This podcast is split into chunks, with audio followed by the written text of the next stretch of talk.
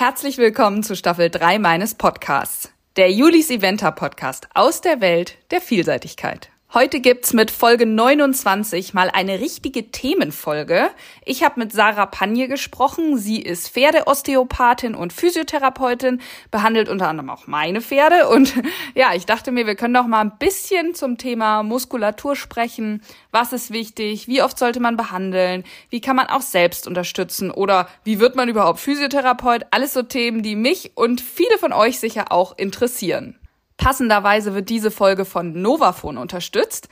Kennt ihr schon das kleine Gerät mit der großen Wirkung? Das Novafone ist ein Schallwellengerät für Schmerzlinderung, Entspannung und besseres Wohlbefinden. Entwickelt wurde es ursprünglich für den Menschen, aber ist seit einigen Jahrzehnten auch im Veterinärbereich angekommen, kann also auch für Pferde, Hunde und Katzen eingesetzt werden. Und ganz praktisch, wenn ihr selbst verspannt seid, könnt ihr es natürlich auch selbst benutzen. Dieses Jahr gab es ein paar ziemlich coole Neuerungen. Zum einen gibt's das Novafone Power 2 ganz frisch mit Display, App und noch feineren Einstellungen der Vibrationstherapie. Und es gibt ganz neu das Modular-Set. Das sind Aufsätze, die speziell für Tiere konzipiert wurden und besonders ergonomisch sind. Die verschiedenen Oberflächen ermöglichen eine individuelle Anpassung der Stimulationsreize an das Behandlungsziel bzw. die Bedürfnisse des Tieres und sorgen für eine noch effektivere Behandlung. So viele tolle Sachen bei Novafone, mit denen ihr euer Pferd unterstützen könnt. Wir hören dazu aber auch noch ein bisschen mehr im Interview mit Sarah. Ich bin Juliane, wie immer euer Podcast-Host, mit Leidenschaft mittendrin statt nur dabei und deswegen macht der Podcast mir auch so viel Spaß. Wir können mit Reitern sprechen über ihre Pferde, über Turniere, über das, was sie erlebt haben, also große Events und man fühlt es doch noch mal mehr, wenn man es hört und nicht nur liest. Die Begeisterung schwappt dann einfach über. Und ich muss sagen, die Vielseitigkeitsreiter, die machen auch einfach Spaß. Da ist so viel Liebe fürs Pferd, für den Sport und eben auch das Verständnis dazwischen. Ach ja, heute mal was zum Lernen und Weiterbilden, weil wir alle sicher keine Experten beim Thema Muskulatur sind. Außer andere Therapeuten hören zu. ich wünsche euch jetzt ganz, ganz viel Spaß bei dieser Folge mit Sarah.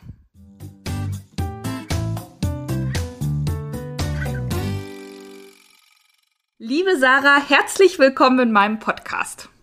Hallo, liebe Juliane, ich freue mich da zu sein. Bin ein bisschen aufgeregt. ja, das glaube ich. Ich freue mich, dass du endlich mal hier im Podcast auch zu hören bist. Wir haben ja schon einiges zusammen gemacht und ich dachte, wir können mal so ein bisschen einsteigen in das Thema Muskulatur. Und ich habe auch bei Instagram mal so eine kleine Fragerunde gemacht und da kamen natürlich erstmal sehr viele grundlegende Fragen. Deswegen äh, dachte ich, steigen wir da mal ein. Was ist denn eigentlich der Unterschied zwischen Physio, Chiro, Osteo, und so weiter und so fort. Und was machst du genau?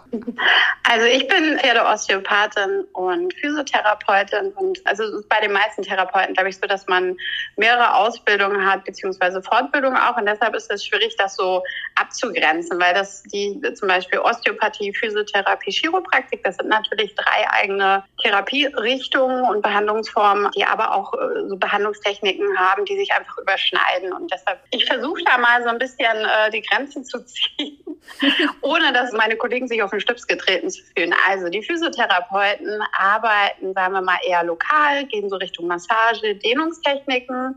Dann haben wir die Chiropraktiker, das sind meist die, die man als Einrenker bezeichnet, ähm, Anführungszeichen. Und also Blockaden arbeiten, glaube ich, auch überwiegend in so Richtung Wirbelsäule im Bereich Becken. Und ja, die Osteopathen auch nochmal eine andere Schiene. Die betrachten den Körper quasi als Ganzes, tun die anderen auch. Aber die suchen wirklich nach Kompensationsmustern und schauen wirklich, wo ist die Ursache der Problematik, weil die Ursache meistens ja nicht da ist, wo die Probleme entstehen. Genau, die gehen so ein bisschen auf Spurensuche und arbeiten halt. Aber wie gesagt, viele Techniken überschneiden sich da und die meisten Therapeuten haben so wirklich einfach, ja, verschiedene Fortbildungen und noch eine zusätzliche Ausbildung oder zwei und genau. Ah ja, und was fasziniert dich daran? Also warum hast du das gewählt als Beruf?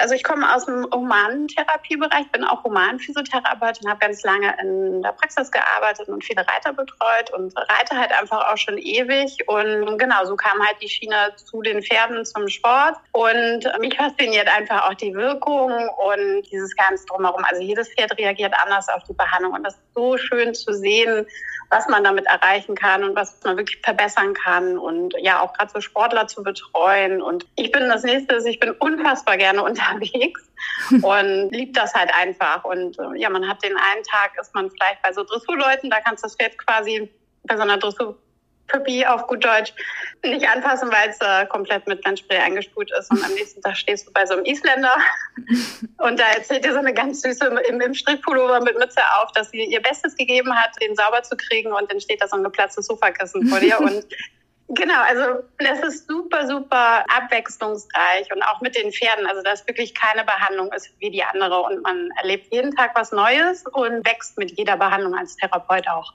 Hm. Hast du das schon ein bisschen gesagt? Ausbildung, Fortbildung, also so wird man dann Physiotherapeut oder gibt es da bestimmte Wege, die du empfehlen würdest, wenn das jetzt jemand interessiert, der hier zuhört? Das Problem in Deutschland ist, ähm, da möchte ich jetzt nicht äh, noch mehr Leute ermutigen, aber man braucht in Deutschland keine Ausbildung, um Tiertherapeut zu werden. In Deutschland ist es so, dass die Tiere als Gegenstand quasi gelten vor dem Recht. Das heißt, es ist eine Sachbeschädigung, wenn da irgendwas passiert. Im Humanbereich wäre es eine Körperverletzung. Ja, man braucht eine gute Haftpflichtversicherung, kann theoretisch direkt losfahren, was natürlich auch problematisch ist, weil wir wirklich Leute haben, die das machen. Oder mhm. halt ein Buch lesen oder halt mal so ein Online-Seminar. Also du kannst Pferdeosteopathie und Physiotherapie als Online-Seminar ohne Praxis machen. Und äh, das geht halt einfach nicht. Also in meinen Augen nicht. Und das mhm ist auch was, wo ich immer auf meinem Instagram-Kanal auch immer versuche, die Augen zu öffnen und sagen, hey, ähm, ja, es ist der längere Weg. Es gibt Schulen, die setzen wirklich voraus, dass man Veterinär, Mediziner oder halt so wie ich Humanphysiotherapeut ist. Und ich muss auch ehrlich sagen, ich habe die Pferde-Osteopathie-Ausbildung gemacht, die Pferde-Physio. Also ich wäre heute nicht da, wenn ich nicht die Humanphysiotherapie vorher gemacht hätte. Allein für das Gefühl, für dieses ganze Verständnis, glaube ich, das braucht man einfach als Basis, aber das ist halt leider bei vielen Schulen nicht als Voraussetzung. Und wie gesagt, dann ein Online-Kurs ist für einen praktischen Beruf, der einfach ganz, ganz viel mit Gefühl mhm. zu tun hat, ähm, ganz, ganz schwierig. Krass. Ist halt ja, auch kein geschützter Beruf, ne? Nein, ja, krass. Zum Vergleich, im Humanbereich ist es so, wenn ich jetzt meine drei Jahre Humanphysiotherapie-Ausbildung Vollzeit gemacht habe mit Staatsexamen am Ende und ich möchte Osteopath werden, dann brauche ich diese Ausbildung oder halt die Mediziner als Grundvoraussetzung, um überhaupt zugelassen zu werden. Und dann sind das, glaube ich, nochmal fünf Jahre berufsbegleitendes Studium. Also das ist echt, das ist harter Tobak. Mhm. Und in Deutschland wärst du Pferdeosteopath mit berufsbegleiten ein Jahr, das sind vielleicht zwölf Seminare online und dann bist du Osteopath. Osteopath ohne Vorkenntnisse. Vor allen Dingen online. Ich meine, wie, schon, wie, soll das ja. gehen? Ich meine, das ist ja eigentlich ein sehr praktischer ja, ich Beruf. Ich weiß es auch nicht. ja. Die haben dann vielleicht noch mal zwei, dreimal Praxis. Ja, schwierig. Super, okay. super schwierig. Was für Schulen gibt es denn, die das ordentlich machen? Na, was heißt ordentlich? Also das ist ja das nächste Problem. Es gibt die, die Schulen schießen wie Pilze aus dem Erdboden. Also jeder Therapeut nimmt mittlerweile irgendwelche Praktikanten mit und hat seine eigene Schule. Es gibt Schulen, die FN anerkannt sind, aber auch da sind für mich so ein paar schwarze Schafe in Anführungszeichen dabei.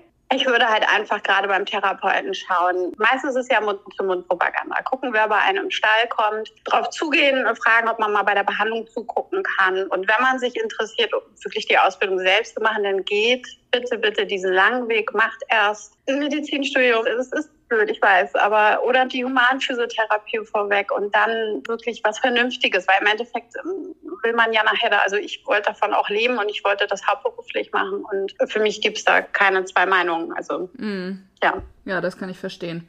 Also entweder ganz oder gar nicht. Ja, das stimmt. Aber dann ist man ja irgendwie ja auch gefestigt, dass man den Pferden wirklich auch helfen kann. Also ich hätte ja Angst, wenn ich da ja. irgendwie per Online mir drei Wochen irgendwas angehört habe, dass ich dann doch die falschen Knöpfe drücke oder so. Ja, weil genauso viel Gutes wie man, also jeder sieht das und möchte den Tieren helfen, aber dass man halt auch ganz viel kaputt machen kann, weil man da halt falsch denkt oder halt nicht den, den Blick dafür hat und auch wirklich ja sagt, ähm, Mensch, das ist jetzt nichts für mich, fahr den mal in die Tierklinik, weil da, da gehe ich nicht dran. Also das muss man ja auch, da muss so gefestigt muss man sein und so viel Know-how muss man haben. Ja, das gehört einfach dazu. Das ist ein medizinischer Beruf. Ja, da muss man halt auch wirklich, wirklich fundiert arbeiten. Und auch Diagnosen stellen zu können. Also ich kann ja nicht dem Reiter immer sagen, ich finde es immer so schade, wenn man hinkommt und sagt, ja, der hat ständig irgendwie das und das und die Ursache ist woanders und alle lieben ihre Pferde und jeder gibt das Beste und viele, die geben auch ihr letztes Hemd nur, damit der dreimal im Jahr oder viermal im Jahr oder auch öfter behandelt wird und im Endeffekt äh, bringt es dann nichts. Also das finde ich dann ja auch immer traurig und mhm. schade für die Pferdebesitzer, weil die denken, hey, meinem Pferd geht's gut, wir kommen zwar nicht weiter in der Problematik, aber der Therapeut hat gesagt, da ist nichts. Ja, ja, ja, das stimmt. Warum ist es denn so wichtig, sein Pferd durchchecken zu lassen? Das ist jetzt so eine ganz grundlegende Frage, weil jetzt mal so ganz spitz formuliert, ich gehe ja zum Beispiel auch nicht zum Physiotherapeuten, was vielleicht auch ein Fehler ist, keine Ahnung, aber man setzt ja oft sein Pferd doch mehr voraus, sag ich mal, als einem selber. Und warum ist es dann trotzdem wichtig, das auch zu machen?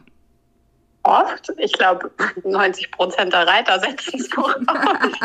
Ja, auf jeden Also als Mensch kann ich selber entscheiden, ich gehe zum Osteopathen, mir geht's nicht gut, ich gehe zum Physiotherapeuten oder ich mache irgendwas. Das kann mein Pferd natürlich jetzt so erstmal nicht. Die sind natürlich darauf angewiesen, dass wir einen Blick haben. Und deswegen coache ich auch ganz viel oder zeige immer Videos und auf meinem Instagram-Kanal, ich höre die alle ein bisschen, dass man dir wirklich den Blick schult und wirklich merkt, okay, jetzt müsste ich mal jemanden rufen und einfach auch Vorsorge. Ich sage mal ein, zwei Mal im Jahr mal drüber gucken lassen. Wenn da in Anführungszeichen nichts ist, dann ist das super, aber dass man einfach auch äh, ja beruhigt ist, dass es dem Pferd gut geht. Gerade wenn man das als Reittier oder als auch wenn man nur Bodenarbeit macht und ausreiten geht, das müssen ja nicht nur Sportpferde sein, sondern sagt, hey, ist alles in Ordnung und dass man da einfach auch ein gutes Management ums Pferd hat. Ja, was für Kunden hast du eigentlich so? Ich meine, vorhin hast du gesagt, dass äh, die Abwechslung macht's, also vom Easy bis zum Super Dressurreiter, aber sind das, achten mehr die Sportreiter drauf und legen da Wert drauf oder eher doch die Freizeitleute?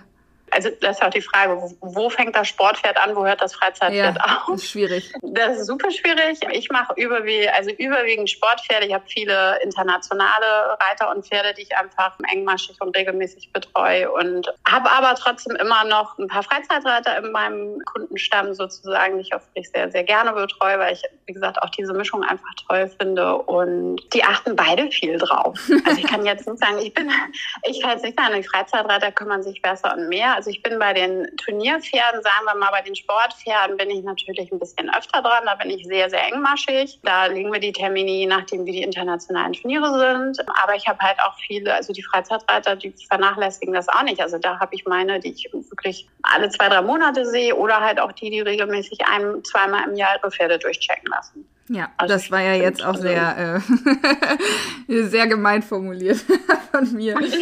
ähm, du kommst ja auch zu meinen Pferden. Also du hast jetzt schon gesagt, so ein, zwei Mal im Jahr. Das war nämlich auch so eine Frage. Was würdest du sagen, wie oft behandelt man ein Pferd? Weil es gibt ja auch Therapeuten, die sagen, ja, ich muss nur einmal kommen, dann ist alles gut. Aber du würdest schon eher sagen, bestimmte Intervalle sind schon ganz hilfreich. Ja, genau. Also ich empfehle immer ein bis zweimal im Jahr das Bett durchzuchecken. Wenn da wirklich Problematiken sind, dann muss man halt vielleicht auch noch mal ein, zwei mehr dran arbeiten und wirklich dranbleiben, um das zu verbessern. Aber wenn in Anführungszeichen nichts ist, was wirklich selten ist, dann ja, reicht ein, zwei Mal im Jahr. Oder wenn man so einen Rentner hat oder auch Jungpferde vom Anreiten mal mhm. dass man die mal einmal durchcheckt, dass man da guten Gewissens in ein gesundes Reitpferdeleben auch einfach starten kann. Weil im Endeffekt geht es ja auch um Gesunderhaltung. Weil eine Blockade, ein blockiertes Gelenk bewegt sich nicht normal. Das heißt, ich habe da auch vielleicht früher Arthrosen drin. Also es geht natürlich ja auch alles in Thema Gesunderhaltung. Ich möchte ja oder wir wollen ja alle unsere Pferde langfristig gesund auch bewegen, gerade wenn wir sie als Reittier in Anführungszeichen nutzen. Muss man natürlich da frühzeitig anfangen und wenn man dann ein, zwei Mal im Jahr regelmäßig dranbleibt. Sportfälle, die, die natürlich ein bisschen mehr tun, in Anführungszeichen, und äh, belastet werden, da dann ein bisschen mehr. Ja. Ja, das heißt, man kann auch Pferde, bevor man sie reitet, also mit zwei, drei schon behandeln? Ja, kommt aufs Pferd drauf an. Also die müssen natürlich irgendwie halbwegs ruhig stehen. Die müssen alle vier Hufe geben und schon so ein bisschen ausbalanciert sein. Und dann sage ich auf jeden Fall wirklich einmal vorm Anreiten damit man da wirklich eine gute Basis legt und einen guten Start einfach hat. Ja, okay. Und also ich habe auch schon Fohlen behandelt, also wenn, wenn da was auffällig ist. Das jetzt nicht so oft, aber also es geht theoretisch auch. Da behandelt man natürlich ein bisschen anders, aber ja. ja. Okay. Und was würdest du jetzt von deiner Erfahrung sagen, wo sind so die meisten Probleme von den Pferden? Viel gemischt, aber natürlich gerade so Rücken, Sattellage und Halswirbelsäule. Weil die Halswirbelsäule mhm. ist eine Balancierstange fürs Pferd. Also wenn man Pferd freilaufen sieht, da sieht man wirklich, der Kopf geht nach rechts oder nach links, je nachdem welche Wendung. Die, nutzen das wirklich als Balancierstange. Und gerade wenn ich eine Problematik zum Beispiel im hinteren Rücken habe oder im Becken oder in der Hüfte, also auch wenn es hinten am Pferd ist, zieht sich wirklich durch den Körper durch. Und wir haben halt auch dann Probleme in der Halswirbelsäule, weil die nicht richtig genutzt bzw. sich anders ausbalanciert. Okay, ja, gut, ist natürlich auch relativ offensichtlich, wenn wir da drauf reiten, wofür die Pferde ja grundsätzlich gar nicht gemacht waren, dass es dann genau. wahrscheinlich am meisten Probleme in dem Bereich gibt, wo wir dann auch sind. Genau. Und je nach Pferd einfach auch unterschiedlich. Aber ich würde jetzt sagen, wenn man jetzt sagt, okay, wo sind die meisten Probleme bei allen Pferden durch die Bank weg gesehen, dann schon eher Rücken. Aber es ist wirklich bei jedem, also jede Behandlung ist anders. Jeder Pferdekörper ist anders. Es ist schwierig durch die Bank weg zu sagen. Aber ich würde schon sagen, wenn dann Rücken, gerade auch Sattellage, das nächste Thema Sattler in Deutschland ist der oder überhaupt weltweit ist ja dann auch schwierig. ja, Sattelproblematik. Ich glaube, da fühlen sich die meisten angesprochen. Aber wenn die alle Management drumherum. Ja, wenn die alle so unterschiedlich sind, gibt es dann trotzdem für dich so eine Art Schema, nachdem du sozusagen das Pferd durchgehst oder den Körper scannst und dann die Probleme erkennst? Oder wie, wie machst du das? Ja, also ich habe ähm, hab so einen kleinen roten Faden. Also ich unterhalte mich erst mit dem Besitzer, wenn ich die Pferde noch nicht kenne und schaue mir die Pferde dann in der Bewegung an, Schritt und im Trab auf gerader Linie in der Wendung und auch meistens im Rückwärtsrichten und bei Bedarf vielleicht nochmal an der Longe oder unterm Reiter, je nachdem, welche Problematik mir angetragen wird oder was ich da schon sehe. Und dann fange ich eigentlich immer vorne links an wir machen, also wir führen von vorne links ein junges Pferd. Man geht immer irgendwie automatisch von vorne links. Die Pferde sind es gewohnt, dass man auf der linken Seite ist und deshalb fange ich meistens an, vorne links zu behandeln, beziehungsweise taste schon einmal rundherum alles ab und starte wirklich vorne links. Dann habe ich den Kopf auch bei mir, der kann, also das Pferd kann immer noch mal an mir schnuffeln und noch mal, ja, so ein bisschen dichter dran, als wenn ich gleich nach hinten gehe. Also das ist auch zu meiner Sicherheit. Muss man ja, ja auch drauf achten. Aber das ist für Pferde schon immer so dieses vorne links. Ja, man fängt meistens auch vorne links mit Hufe geben an. Um, ja. So starte ich und dann gehe ich halt einmal den Körper durch, linke Seite, rechte Seite und ja, zum Schluss wird dann nochmal geschaut, wie es läuft und ja. Und gibt es dann auch Hausaufgaben für den Reiter? Ja. Ja. Finde ich wichtig. Also gerade ihr, sage ich mal so, als Reiter, ihr könnt so viel selber tun. Und also man, es muss ja nicht jeden Tag eine Stunde sein. Oder man plant sich so einen, so einen Tag mal ein, dass man sagt, man macht den Mittwoch oder den Sonntag, nehme ich mir Zeit und dehne ein bisschen oder massiere. Oder ich mache jeden Tag ein kleines bisschen. Das sind zwar kleine Sachen, aber die, die haben ganz, ganz große Wirkung, wenn man es regelmäßig macht. Das ist wirklich was, was Therapeuten wir können nicht jeden Tag kommen, aber wir können das alles anschubsen, wir können das frei machen. Und wenn ihr da wirklich zwischendurch dran arbeitet, umso einen größeren Erfolg haben wir und umso gesünder und besser geht es den Pferden. Mhm. Habe ich ja auch ein Buch zugeschrieben mit allen Übungen und Dehnungen und Massagen, die man als Reiter, beziehungsweise die, die ich auch meinen Patienten empfehle, damit sie es einfach zum Nachlesen haben, nochmal mit Bildern, dass sie nicht drei Tage später da stehen und denken, Mensch, was, was hat sie mir da nochmal gezeigt, sondern dann kann ich dann die Übung eintragen und genau, hat man ein schönes Nachschlagewerk. Hast du mir so ein Buch eigentlich schon mal gegeben? Ich habe sowas gar nicht. Weiß ich nicht. Du hast das Buch nicht? Ich habe das Buch nicht. Sarah. Ich bringe mir nächstes Mal mein äh, Hashtag Pony Wellness Wednesday, weil ja. ich am Mittwoch immer Übungen äh, poste auf Instagram. Ich bringe dir eins mit. Ich bringe dir auch einen Pony Lipstick mit. Der ist ja jetzt auch neu. Ja, sehr gut, sehr gut. Weil das ist tatsächlich das, was mir am schwersten fällt. Dann ja. sagst du was. Gefühlt habe ich das drei Stunden später vergessen. Vielleicht auch zwei Tage später, aber dann bin ich schon richtig gut. Weil man das, ja, weil es einfach, man hört zwar dann zu und so, aber es ist ja mittlerweile alles so schnell und so viel, was man im Kopf hat und keine Ahnung, so tausend Sachen. Und jetzt, wo du sagst, ja, es bringt aber was, wenn man was regelmäßig macht und so, denke ich mir so, ja, könnte ich ja eigentlich mal machen, ne? Naja. Ich habe dir doch mal was gezeigt. Ja, ja, du hast mir schon öfter was gezeigt. Aber jetzt hast du das Buch und dann hast du keine Ausrede mehr. dann habe ich keine Ausrede mehr, weil ich was nachgucken kann. Ach, wie war das nochmal? Genau. Ja, aber das ist ja auch während der Behandlung. Man, man möchte sich alles merken. Man möchte sich die Probleme vom Pferd merken. Man möchte sich Tipps zum Training merken. Und dann war es so, okay, wo sollte dieses Vorderbein, wie weit sollte das nach vorne und sollte das jetzt gerade oder zur Seite? Und, ja. da habe ich mich halt während der Corona-Zeit hingesetzt und habe gesagt, so jetzt fassen wir das mal alles schön zusammen. Ja, mega gut genau, genutzt. Genau, damit man da nicht steht.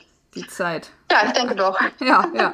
Kann man denn nach so einer Behandlung dann direkt den nächsten Tag reiten oder gibst du da auch unterschiedliche, sollst du mal, Anweisungen? Da gibt es wirklich unterschiedliche Anweisungen. Also bei mir ist durch die Bank weg, dass die alle ein, zwei Tage Longe gehen. Mhm. Also einen Tag auf jeden Fall. Wenn man wirklich massive Probleme hatte oder wirklich massiv was gelöst hat, wo man sagt, Mensch, der braucht ein bisschen länger, guck dir den mal die nächsten zwei, drei, vier Tage an. Oder man hat eine Problematik wie eine Trageerschöpfung, dann muss der ganze Trainingsplan schon mal komplett umgekrempelt werden. Und ähm, das ist von Pferd zu Pferd abhängig. Aber ich würde grundsätzlich, wenn man sein Pferd behandeln lässt, schon mal so zwei Tage, die zwei Tage danach ein bisschen lockeres Programm ein planen und auch schauen, wie das Pferd darauf reagiert, gerade wenn man einen neuen Therapeuten hat. Oder mhm. da kommt das erste Mal, also dass jedes Pferd anders. Also ich habe Pferde, die sind nach zwei Tagen super gut drauf, die haben gar mhm. keinen Muskelkater. Und es gibt Pferde, die da so eine Blockade, die gibt ja auch immer, also es ist eine Festigkeit und eine Bewegungseinschränkung, aber die gibt ja auf einer anderen Seite auch irgendwie Halt. Also und Pferde sind dann manchmal auch so ein bisschen lost oder auch fühlen sich dann wackelig, die brauchen ein bisschen länger. Genau, da muss man von Pferd zu Pferd gucken und da finde ich auch wichtig, die, die Absprache mit dem Therapeuten oder auch Rücksprache zu halten. Mensch, wie war da denn jetzt die letzten Tage und dass man das einfach für die nächste Behandlung so ein bisschen mit reinnimmt. Ja, okay. Das war jetzt so ein bisschen der allgemeine Teil, wo so grundsätzlich haben wir jetzt eine Idee, was du tust und warum und äh, was es den Pferden bringt und so weiter. Und dann habe ich natürlich auch noch ein paar Fragen gesammelt, ja, die so ein bisschen spezieller sind.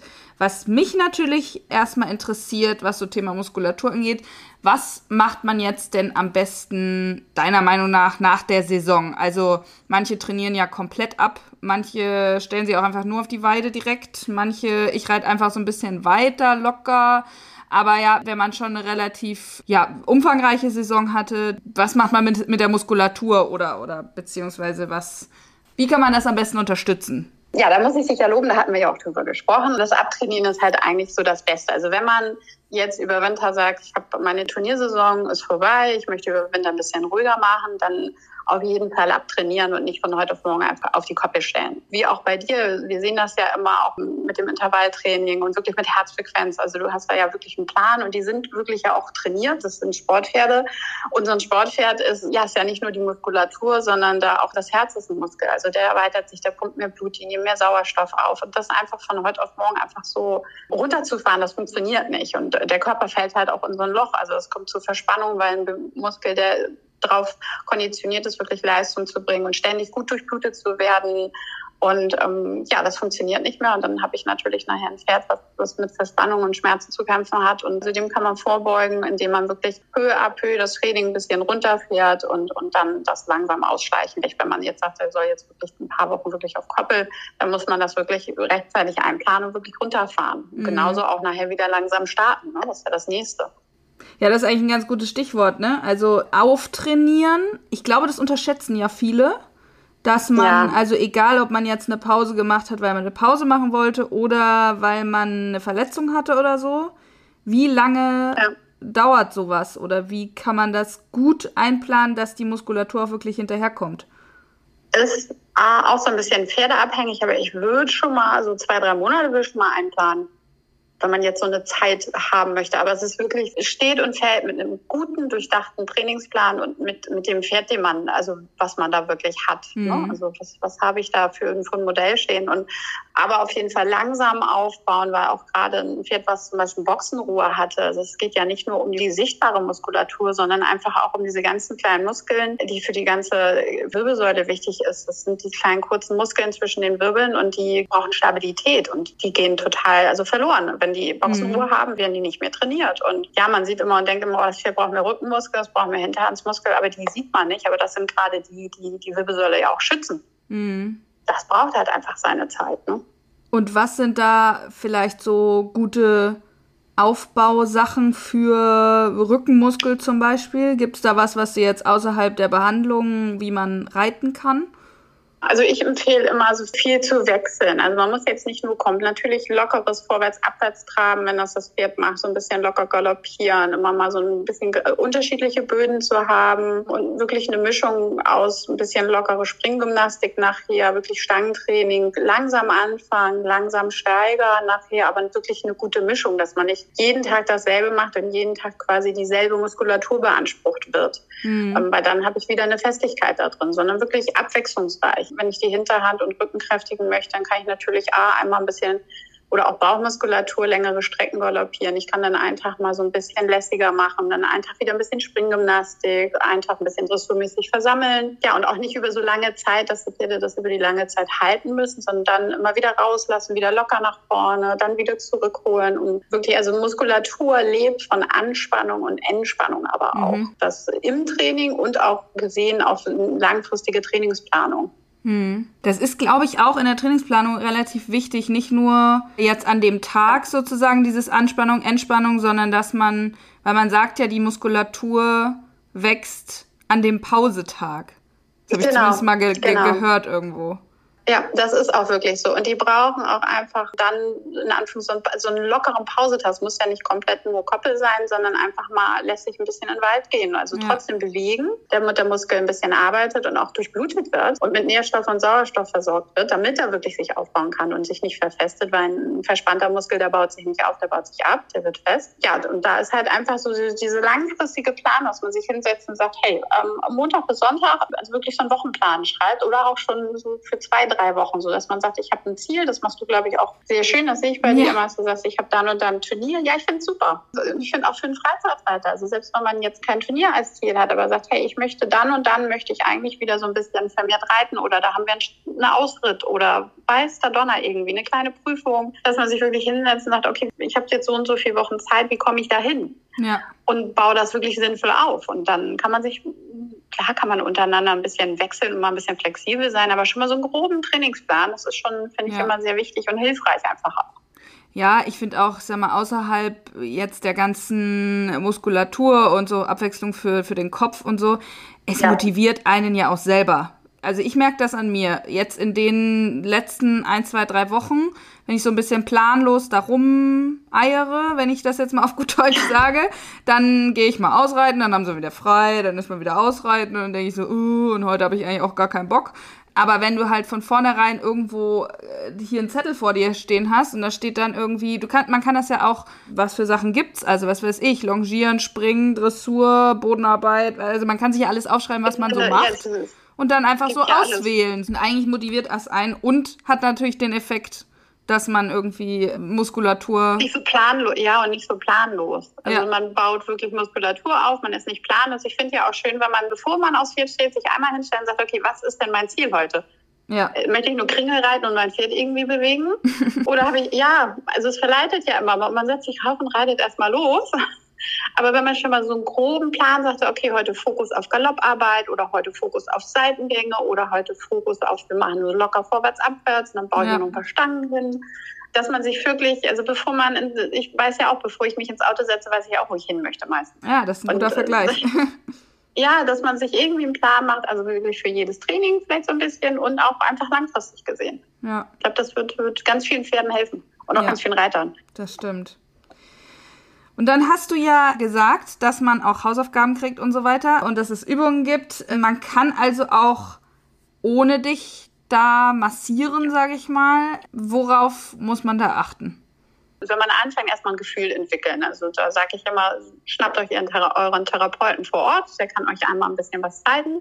Da haben die meisten Lust zu, also den könnt ihr da wirklich ähm, dafür einspannen und sagen wirklich, komm, sag mir, was ich hier selber machen kann und dann einfach erstmal ein Gefühl entwickeln und immer auch so ein bisschen auf die Rückmeldung vom Pferd achten. Also dass jedes Pferd ist unterschiedlich und ich glaube, da kann so ein bisschen lesen, wann es gut ist und wann es nicht gut ist. Ähm, das sollte jeder hinkriegen.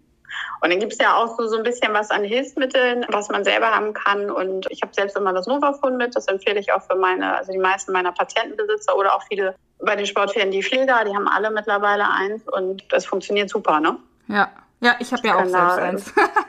genau, du hast auch eins und ja, es ist halt, also ich finde es wirklich toll und es ist einfach aufgebaut, aber super wirkungsvoll durch diese tiefen Vibrationen. Also wenn ich einen verspannten Muskel habe, ist es ja immer auch ein Bereich, wo Sauerstoff fehlt, wo wir eine Minderdurchblutung haben, wo, mhm. wir, wo wirklich Nährstoffe fehlen und durch diese tiefen Vibrationen gehen wir da wirklich auf Zellebene und regen das einfach wieder an und die Pferde entspannen sich da einfach auch total mit. Also es ist schön zu sehen Und ähm, auch, ja, da gibt's ja mittlerweile Videos und also das kann man ja, ja da kann man als echt, Laie ähm, anwenden. ja. Also das haben die toll auf, muss man wirklich sagen, das haben die toll aufgezogen, dass die wirklich die Reiter da an die Hand genommen werden. Und ja, und ich finde es halt auch klein und praktisch mit Akku. Also dann hat man kein Kabel am Pferd. Also das Ja. ist schon echt gut. Finde ich auch. Das, Vor allem ähm, dieser Akku, ich weiß halt nicht, auch wann ich, wann ich den das letzte Mal geladen habe. Also das hält schon auch eine Weile. Muss man jetzt Naja, nicht bei mir, Tag. also der Bei dir meins- nicht? meiner läuft ein bisschen mehr am Tag. Ach was. Ja, bei so sechs, sieben, acht Pferden, dann äh, ist da halt so. Also ich arbeite da wirklich viel mit. Also zum Ende der Behandlung nochmals, ich sage, ja Mensch, ich habe hier nochmal Triggerpunkte oder ich gehe nochmal gezielt an die Rückenmuskulatur oder je nachdem, was ich gemacht habe. Mhm. Und ich arbeite da viel mit und hab's halt immer mit in der Tasche Ja. dabei. Das funktioniert richtig gut. Das, aber ich muss ein bisschen mehr laden. Aber es gibt doch auch diese, das sehe ich immer mal ab und zu, diese Gun, die eigentlich für Menschen ist, ne? Ist die ähnlich Als sie so gut? klopft. Ja, die so, Diese wo man so Knopf? richtig krass sieht, wie die sich bewegt. Die Ja, benutzen ja auch einige für ähm, Pferde, ne? Ja, ich sehe das auch immer mal, aber ich frage mich dann immer, also wenn ich, ich selbst finde es super unangenehm, das sind auch ein ganz anderer Infekt. Und zum Beispiel das Novofon geht ja über, über diese tiefen Vibrationen. Mhm. Und die- diese Massagegun hat ja, glaube ich, so, eine, so ein, wirklich so einen Klopf- und Walk-Effekt. Also das haut Ja. da immer drauf. Und für mich als Therapeut ist dann immer, okay, wenn ich auf einen Muskel wirklich einen Schlag kommt, der zieht sich reflexartig erstmal zusammen.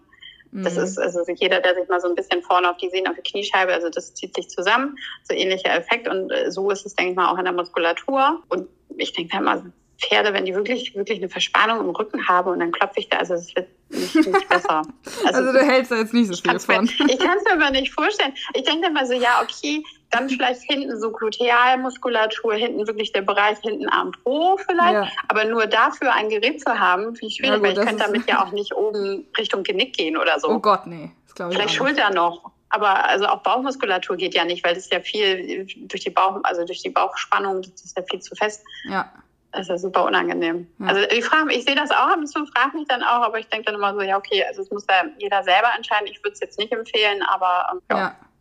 Okay. Tatsächlich waren bei der Fragen aus der Community, da waren halt so noch so ein paar spezielle Sachen drin. So, was macht man zum Beispiel bei einem sehr empfindlichen Rücken?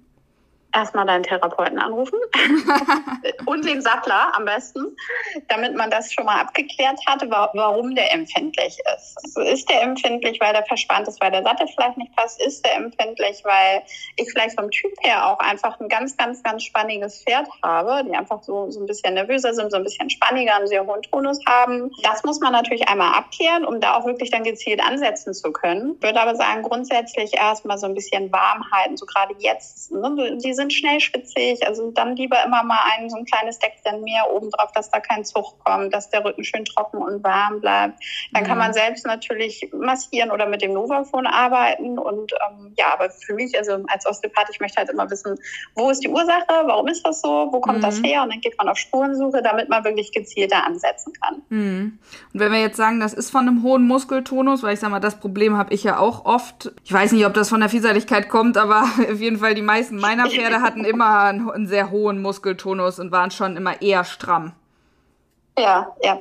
Also ja, da kann man natürlich, dann kann man natürlich schauen, Fütterung, ne, dass der Muskelstoffwechsel gut unterstützt. Mhm. Also da gibt's aber auch Futterberatungen, die das super machen. Ich denke dann immer so Richtung Magnesium vielleicht, Ja, irgendwie, ja. dass man guckt, ob man da vielleicht noch irgendwas optimieren kann. Und also man muss halt beim Pferd immer schauen, kommt das an? Ist es der richtige Weg, den wir gehen? Ansonsten gerade bei so hochsensiblen Pferden, geregelter Tagesablauf. Also die bringt ja schon viel immer, dann ist was anderes. Da ändert sich was im Stall oder der Nachbar oder die Koppelpartner. Also das bringt ja viele Pferde schon immer so aus dem Konzept, auch wenn sie es nicht zeigen. Aber so gerade diese Spanningen, die zeigen es ja schon. Und Mhm. ähm, ja, wie gesagt, fütterungstechnisch, satteltechnisch, vom Training auch schauen. Ist meine Lösungsphase gut?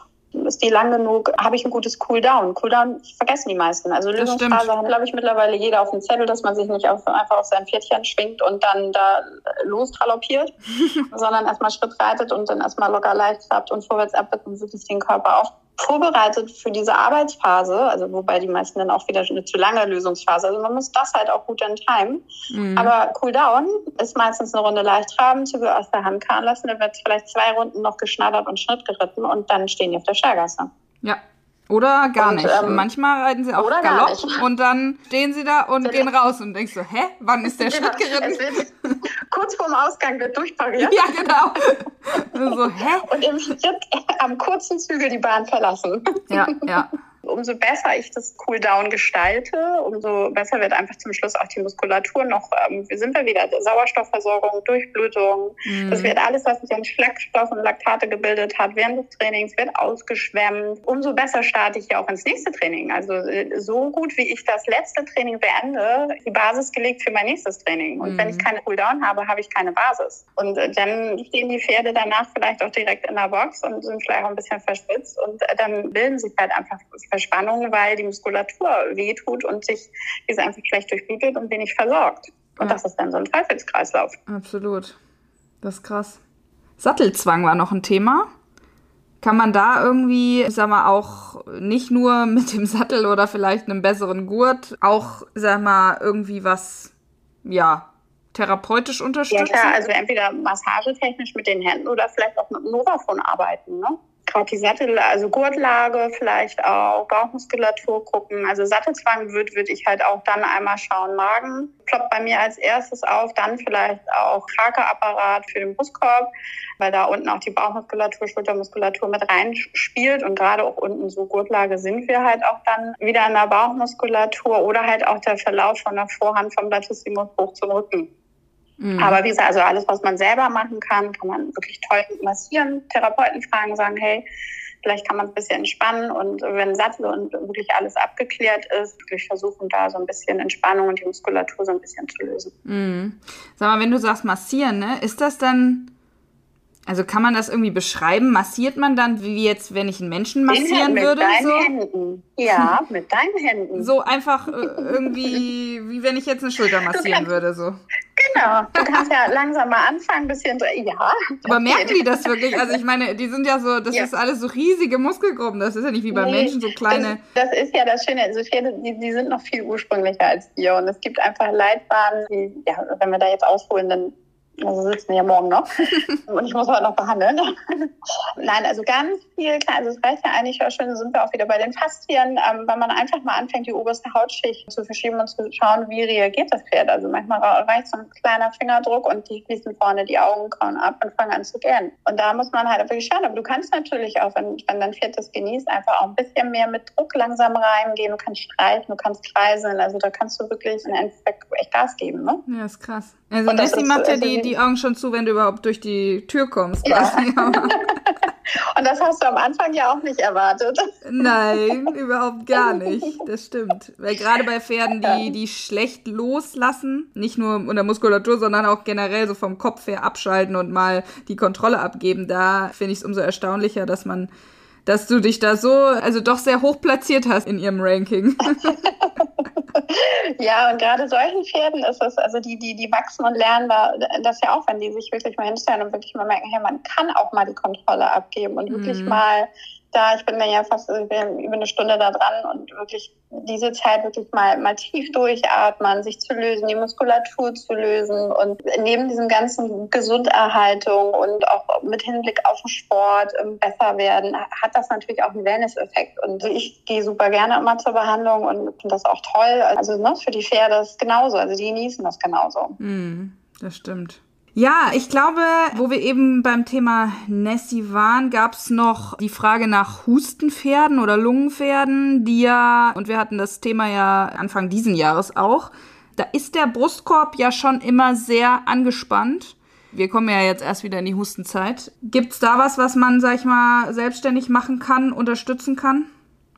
Ja klar, also gerade bei so diesen Hustenpferden oder die einfach auch schwer atmen, hat man immer die Atemhilfsmuskulatur, die fest ist oder auch die, die Zwischenrippenmuskulatur. Und gerade die Zwischenrippenmuskulatur lässt sich super gut mit den Händen bearbeiten und das kann man wirklich ganz, ganz toll machen. Oder auch Bauchmuskulatur einfach entspannen, unten bei der Sattellage anfangen auszustreichen und sich dann je nachdem ne, so ein bisschen Hinterhand im Blick haben, wenn man da so eine quietschige Stute hat, so ein bisschen nach hinten arbeiten und so ein bisschen den Kopf und Hinterhand im Blick haben und gucken, wie, wie genießt das Pferd das. Und da kann man denen wirklich Abhilfe schaffen, um, um da einfach auch die Atmung denen zu erleichtern. Und, mhm. und natürlich neben Haltung, Inhalation und Ne? Also ja, tierärztliche Versorgung, je nachdem wie schlimm ja. es ist.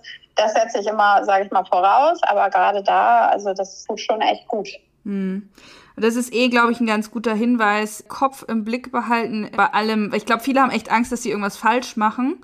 Wenn man ja. jetzt selber irgendwie daran geht und massiert und irgendwie was machen will. Aber wenn man, glaube ich, guckt, wie das Pferd reagiert, ne, das machst du ja auch oft, dass du dann manchmal noch wartest, genau. ob sie dann genau. sozusagen so nacharbeiten und wann es dann weitergeht. Also Nessie sagt ja zum Beispiel immer sehr klar, okay, jetzt bin ich fertig, jetzt mach mal hier weiter. das wechselt dann zwischen, ich mache die, also steht sie da und macht die Augen zu, äh, fängt an zu kauen, ist wirklich komplett weg und ich antworte und dann macht sie die Augen auf und schubst mich. Also ja. Eindeutiger geht's nicht. Genau, genau. Also, dass man da einfach drauf achtet, ne, auf das eigene Pferd, was sie gut finden oder dass man da so reinfühlt. Genau, und wenn man erstmal nur wirklich, wirklich, also es hört sich zwar echt blöd an und, und viele denken, ja, das ist, was soll das denn? Aber wenn man wirklich einfach nur die Hand auflegt, ihr Lieben, fangt langsam an, tastet euch daran, nehmt euren Therapeuten zur Seite oder sagt, hey, können wir mal irgendwie zum Schluss, können, können wir behandeln, aber kannst du vielleicht nochmal Zeit einplanen, wo du nur wirklich mit mir da mal rangehst, wenn ihr das machen wollt. Also das macht, glaube ich, hier, ich kann mir nicht vorstellen, was dagegen spricht bei einem Therapeuten. Also wenn ihr das mhm. rechtzeitig sagt und sagt, hey, ich möchte das gerne, ist jeder dabei und wir, also ich bin immer dankbar, wenn jemand sagt, hey, ich möchte das unterstützen. Weil im Endeffekt unsere Arbeit als Therapeuten, also es ist eine Teamarbeit. Also klar, Hufschmied, Sattler und Co., aber auch die Reiter gehören dazu. Mhm. Und genauso wie, wie mit Trainingsplan ist es auch, hey, was, was könnt ihr selbst selber machen und nur dann, dann wird's gut. Und wir Therapeuten, wir brauchen euch sozusagen. Ihr müsst mit im Team sein, weil sonst funktioniert das alles nicht. Ja, das stimmt. Und wirklich, wenn man dann so ein bisschen Blick, und ich glaube, das hat eigentlich fast jeder, so einen Blick für sein Pferd hat und merkt, okay, das findet er jetzt gut, da kann ich weitermachen, oder er findet es nicht gut, dann merke ich mir vielleicht auch die Stelle und bespreche das mit dem Therapeuten. Warum, was, was habe ich falsch gemacht? Oder ist der vielleicht da einfach sehr, sehr verspannt und das ist erstmal was für meinen Therapeuten. Mhm. Ja, guter Hinweis ja, auf jeden Fall.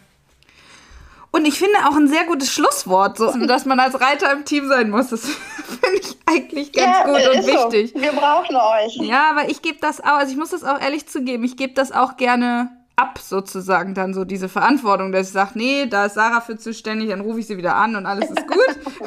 aber man muss doch selber auch ein bisschen mitmachen, das stimmt.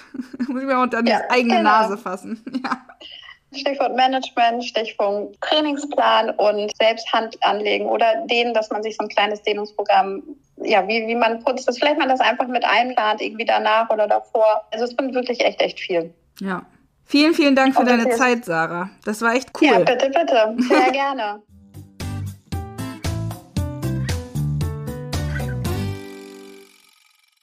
Das war toll. Und ein kleiner wichtiger Reminder, ich muss das auch mehr machen, mehr dehnen, mehr Nachbehandlung, mehr Planung. Ich weiß, Sarah hat mich gelobt, aber meine Saison ist ja jetzt vorbei und daher habe ich auch die letzten Wochen ein bisschen planlos im Stall verbracht. Und vor allem der Reminder für die eigenen Massagen und Sachen, die man selber machen kann. Eigentlich ist es, glaube ich, ziemlich einfach, aber man muss sich einfach mal rantrauen. Und ich glaube, viele denken auch, Pferde brauchen das nicht, aber die genießen das auch, kann ich sagen. Die brauchen das vielleicht nicht, aber können es ja auch nicht sagen. Also, naja, wie wir jetzt gelernt haben, einfach mal machen. Vielen Dank an dieser Stelle noch an Novafone, dass Sie die Podcast-Folge übernommen haben und so auch das Thema mal zum Fokus gemacht haben. Ich finde auch, dass Novafone ist ein super praktischer Begleiter und man kann eben viele Symptomatiken tiefenwirksam behandeln und gegebenenfalls da weitermachen, wo der Therapeut aufgehört hat. Schaut euch einfach mal auf der Webseite um. Das ist novafone.de. Da findet ihr auch alle Geräte, alle Aufsätze, alle Anwendungsvideos und noch viel mehr praktische Tipps und ach ja, die Webseminare, die gibt's auch noch, wo ihr immer kostenlos dabei sein könnt und den Novafone-Experten Fragen stellen könnt. Das war's für Folge 29. In der nächsten Folge hören wir Trommelwirbel Anna-Katharina Vogel. Ich habe sie natürlich gleich gecatcht. Sie war jetzt am Wochenende zu ihrer ersten Fünf-Sterne-Prüfung unterwegs in Po. Und das lief einfach so genial, dass sie eine Schleife mit nach Hause bringt. Das ist so krass, wenn man sich das so vorstellt. Sie ist ja auch ein Amateur, ist hauptberuflich ja als Bauzeichnerin oder ähnliches unterwegs. Und ich freue mich so auf das Gespräch mit ihr, die Reise, das ganze Erlebnis, einfach nochmal von ihr zu hören, wie sich das alles angefühlt hat. Ich hoffe, ihr seid dann auch wieder dabei. Bis dahin, stay tuned.